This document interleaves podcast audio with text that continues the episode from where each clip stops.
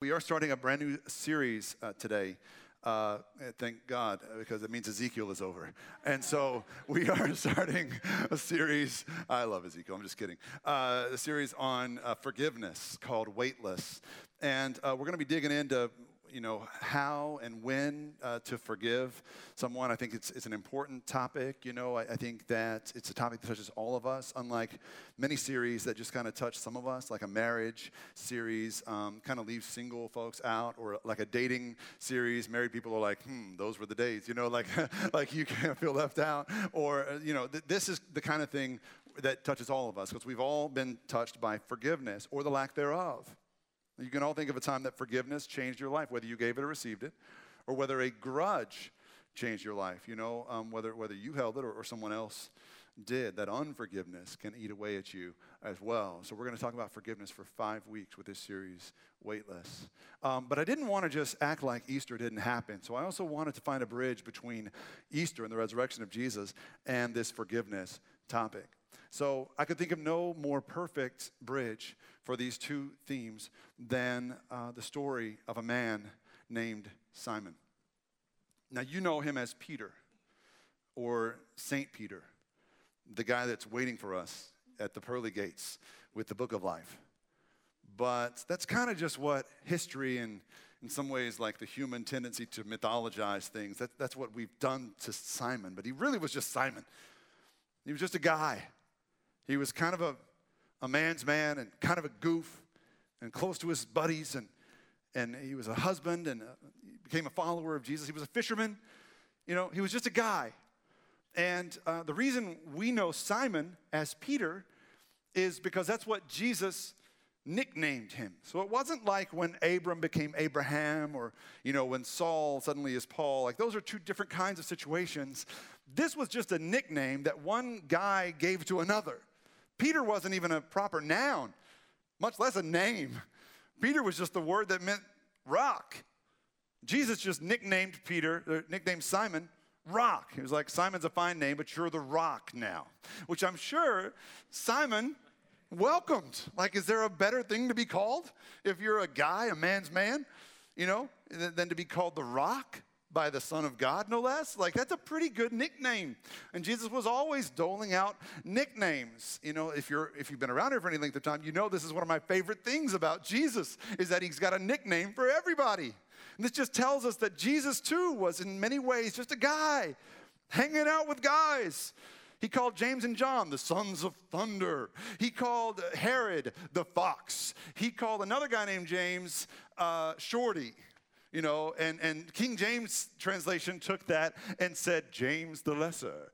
Jesus never called him the lesser. Jesus called him Shorty. That's James, Shorty James. You know what I mean? Like he's not as tall as the other seven Jameses in the New Testament.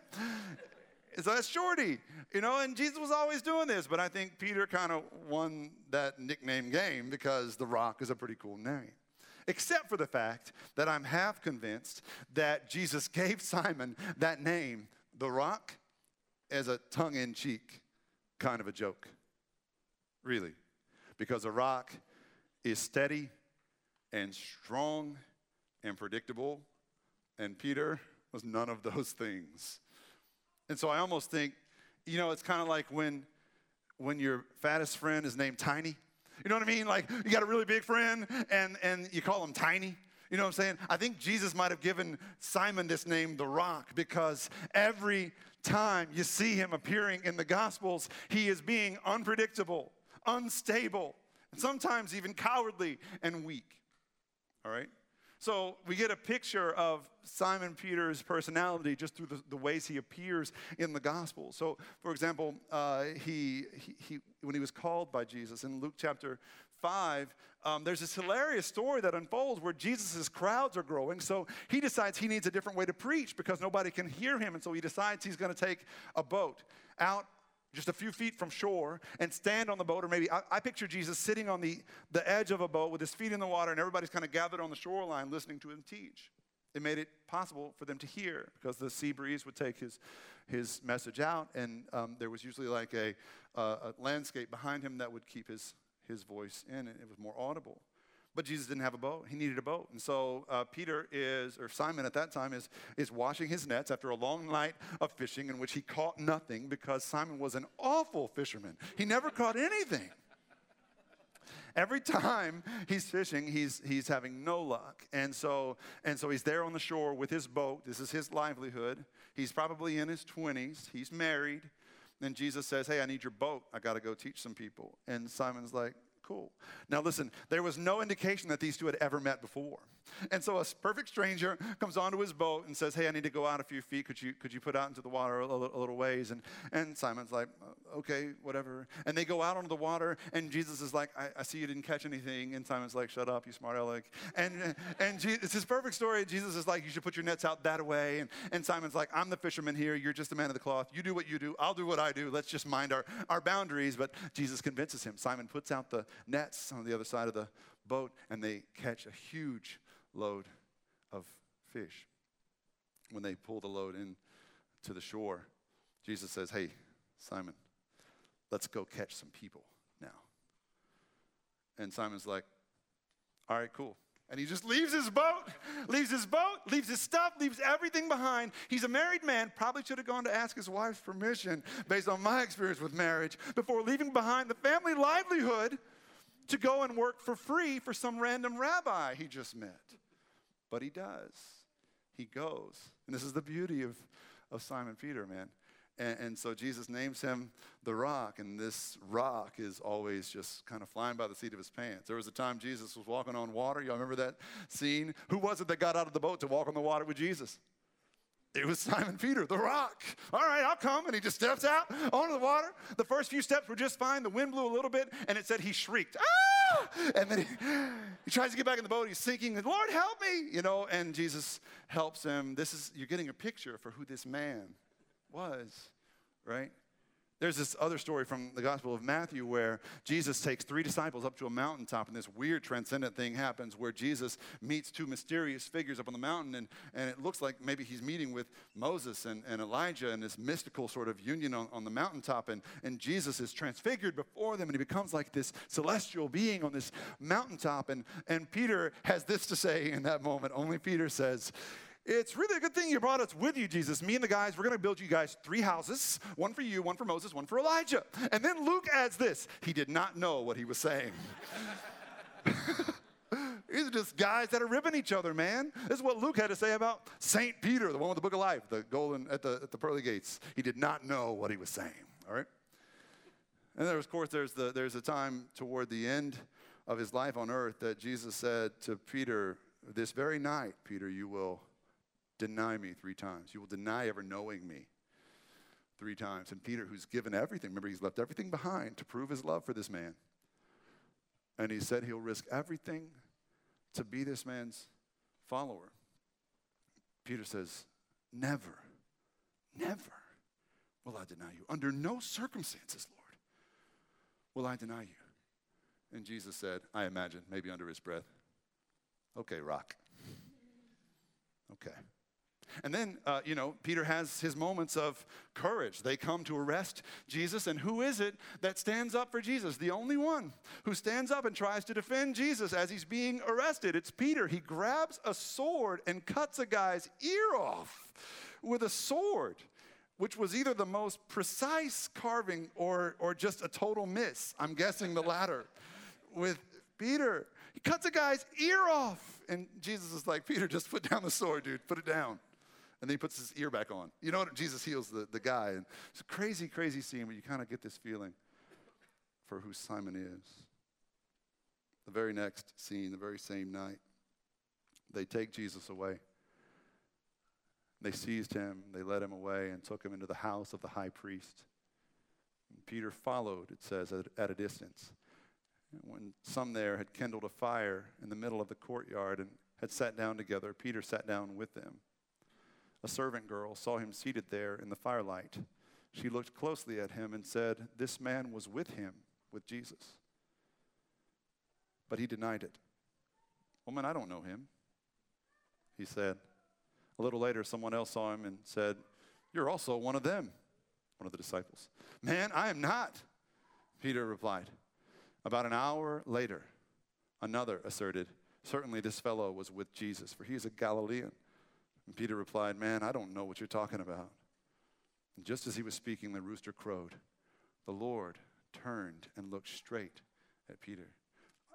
I, I, I, want you to, I want you to, let's turn back real quick. I want you to see what's happening here. This scene is often, I think, misportrayed in our minds. I think we think that the trial of Jesus happened over there, Peter's denial happened over here, separate from one another. It's all happening together. Jesus hears Peter's denials. Peter denies Jesus three times within earshot. And after the rooster crowed, after the third denial, Peter and Jesus lock eyes. And then this happens. Peter remembered the word the Lord had spoken to him. Of course he did. It was just a couple hours ago. Before the rooster crows today, you will disown me three times. And he went outside and wept bitterly. To weep bitterly in this instance, it was only used for children who weep and women who lose their children, who sob. That's the word that's used here. So you can imagine Peter, a grown man. He was the only disciple who wasn't a teenager, a grown man who left everything behind to follow Jesus, a grown man weeping bitterly, running out of the courtyard because he had done exactly what Jesus said he would do, exactly what he said he would never do under any circumstances, Lord. He denied ever knowing Jesus. All right. This is, uh, this is kind of who Peter is. Little known fact after that, y'all, uh, unless you're a you know, grade A, lifelong student of the Bible, you may not know that after that happened, Peter surrendered his credentials as a disciple. Peter stopped being a disciple of Jesus. He did not feel worthy or something because we have these instances where between the time of Jesus' death and resurrection and the time of the birth of the church in Acts 2, where the disciples are mentioned and Peter, right? So, uh, like in Mark chapter 16, Mark, by the way, is the gospel Peter wrote. So in Mark 16, the angel or whoever it was that was inside the empty tomb, uh, we think it was an angel. The, the story doesn't say exactly what, what this person was. He tells the women that come to see Jesus and see the tomb is empty, he says, Go now and tell the disciples and Peter.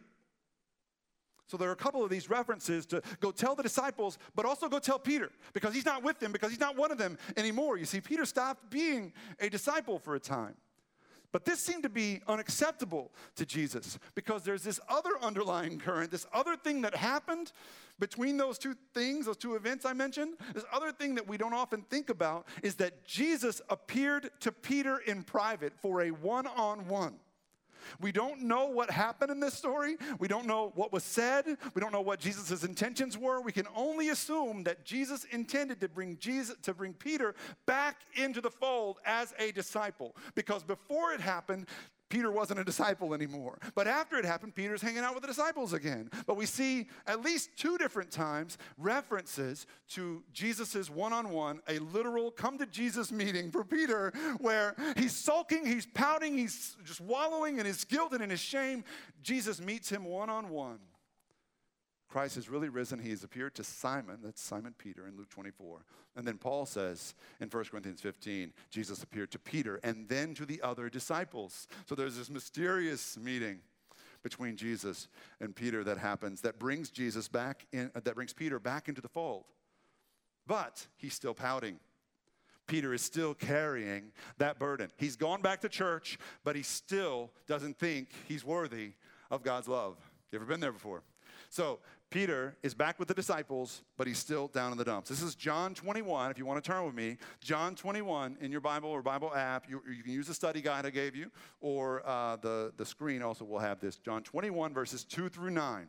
This is what happens next Simon Peter, Thomas, Nathanael, the sons of Zebedee, that's the sons of thunder, and the two other disciples were together. I'm going out to fish, Simon Peter. Now, the implication is, I'm going fishing alone. I'm going fishing. But this, I think what happens next is kind of an appropriate thing because it's chapters Sunday here and everybody signing up for new chapters outside. Those are our small groups. This is great because what happens next is exactly what chapters are intended to do.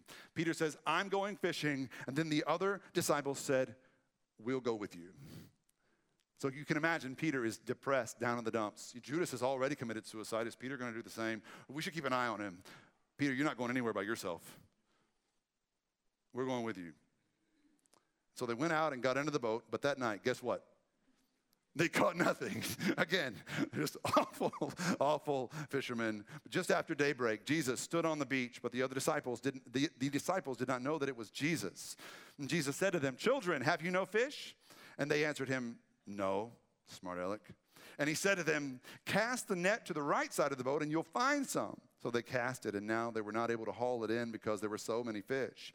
The disciple whom Jesus loved, there's John again, tooting his own horn. The disciple whom Jesus loved said to Peter, It's the Lord.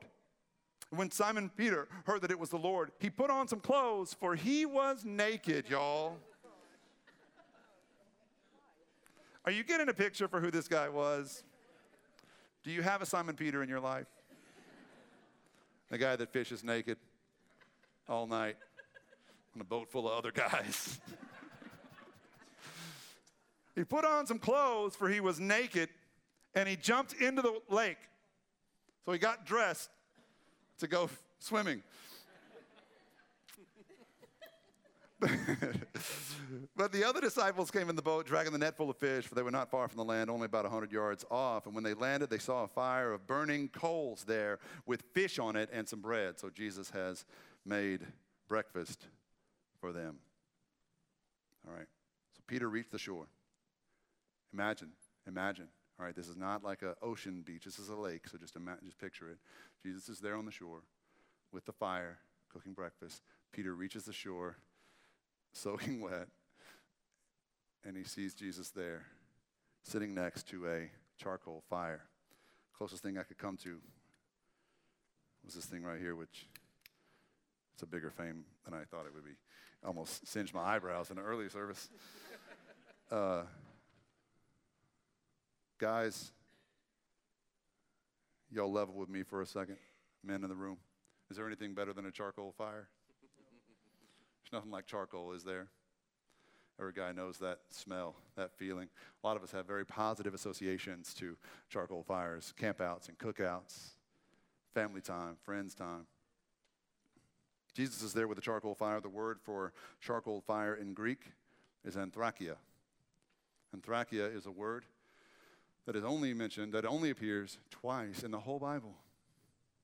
And this is the second time. Do any of you want to guess what the first time was?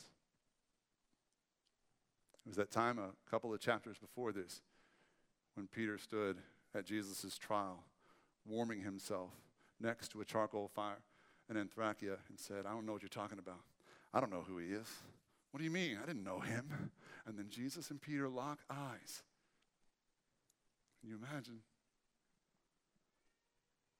You know, of all of your senses, the one most closely connected to your memories is smell. Does anything smell like a charcoal fire? Our associations to charcoal fires are mostly positive. Do you think Peter's was? You think every time he smelled a charcoal fire from that day on that he didn't get a little sick in his stomach, remembering what he had done that night, y'all? But Jesus built another one. On purpose, y'all. This doesn't, you, you got to bring charcoal to the beach with you. You know what I mean? You got to carry the charcoal to the shore with you. He, he could have built a driftwood fire. There was plenty of that there. He probably could have just manifested a nothing fire. You know, he's Jesus. But he brought the charcoal to recreate a scene he brought the charcoal to recreate the scene of the night that his eyes locked with Peter's, and Peter left weeping bitterly. He recreates the charcoal fire scene, and just for a minute, it's just him and Peter. And he does this for a reason, but why, man? Why are you bringing this up again, Jesus? Is he just rubbing Peter's face in it, you know? Is he just making Peter feel worse? Don't you know I already feel bad enough? What is Jesus up to here?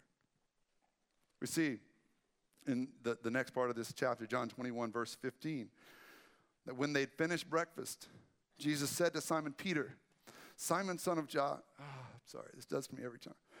Simon, son of John, do you love me more than these? he said to him, Yes, Lord, You know that I love you. And Jesus said to Simon Peter, Feed my lambs. A second time he said to him, Simon, son of John, do you love me? And he said to him, Yes, you know that I love you. And Jesus said to him, Tend my sheep. And he said to him a third time, Simon, son of John, do you love me?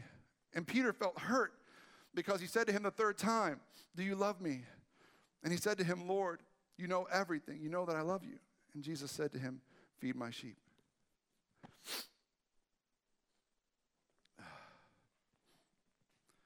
Translation is a, is a tricky thing sometimes with the Bible. There's no time that this is more evident than this story in the Gospel of John. And it's because of the limitations of the English language. Uh, translators don't know what to do with this passage. And so we have read it wrong, most of us, most of our lives. If you went to vacation Bible school and heard the story, you always maybe wondered, like I did, what's Peter so upset about? After the second time Jesus asked him, after the third time Jesus says, Do you love me? What's he so upset about? Because it seems petty. It seems like he's just offended that Jesus doesn't believe him. It seems like Peter thinks Jesus is like, Peter, do you love me? You know that I love you. Peter, do you love me? You know that I love you. Peter, do you love me? Oh, come on. Like, what do you what do you want from me? But there's more going on here than that, obviously. It comes down to that word love. Because in the Greek language, there's four words for love. In the English, there's only one.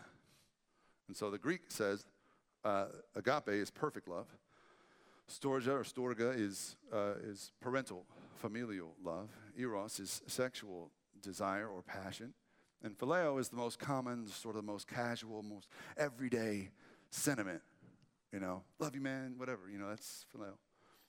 So check out what actually happens in this passage. It's going to change the way you read this. Because Jesus, the first time, says, Simon, son of John, do you agape me? Do you love me perfectly? And Peter's response is, Lord, you know I phileo you.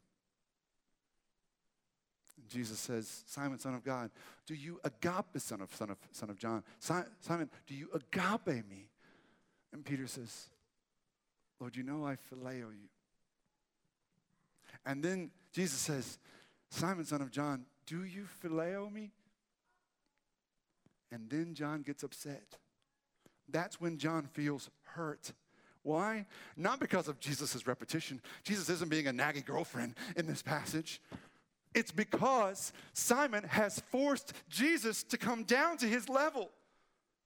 Because Jesus loved Peter perfectly, but Peter couldn't say that he loved Jesus the same, and so he forced Jesus to come down to his level. And then Peter says, Lord, you know everything. You know that I phileo you. And then Jesus says, Tend my sheep. Look, there's something more going on here. Because Jesus is saying, Do you love me the way that I love you? Peter's saying, You know, I, I don't. Do you love me perfectly? Peter's saying, I love you casually. It's the best I can do. Do you agape me? No, I phileo you. Do you phileo me? And at that point, the story turns because what Jesus is really saying there is that while he would love for Peter to agape him, phileo is, is enough. Like, do you really phileo me? Peter says, yes. And then Jesus says, it's time to get to work. It's time to be a disciple again. It's time to go catch some people again. That's what Jesus is saying with this charcoal fire. To tell Peter that I'm not here to punish you, I'm not here to shame you, I'm here to forgive you. Jesus is telling Peter, I'm here to set you free from this burden you've been carrying since that night you denied me three times. I'm here to tell you that your failure doesn't disqualify you from serving me, from belonging with me. Now, that's a great story, but it will only change your life if it becomes more than just words on a page. It will only change your life today if you see yourself in Peter's story. Can you see yourself in that story? I hope you can. Have you ever carried around a burden? Some mistake of your past? Something you did and you feared you would be known for that mistake for the rest of your life? You feared that that mistake would define you? And that would be it? You ever felt Like maybe you would be known for what you did on your worst day? When it was all on the line and you caved to temptation instead of standing strong.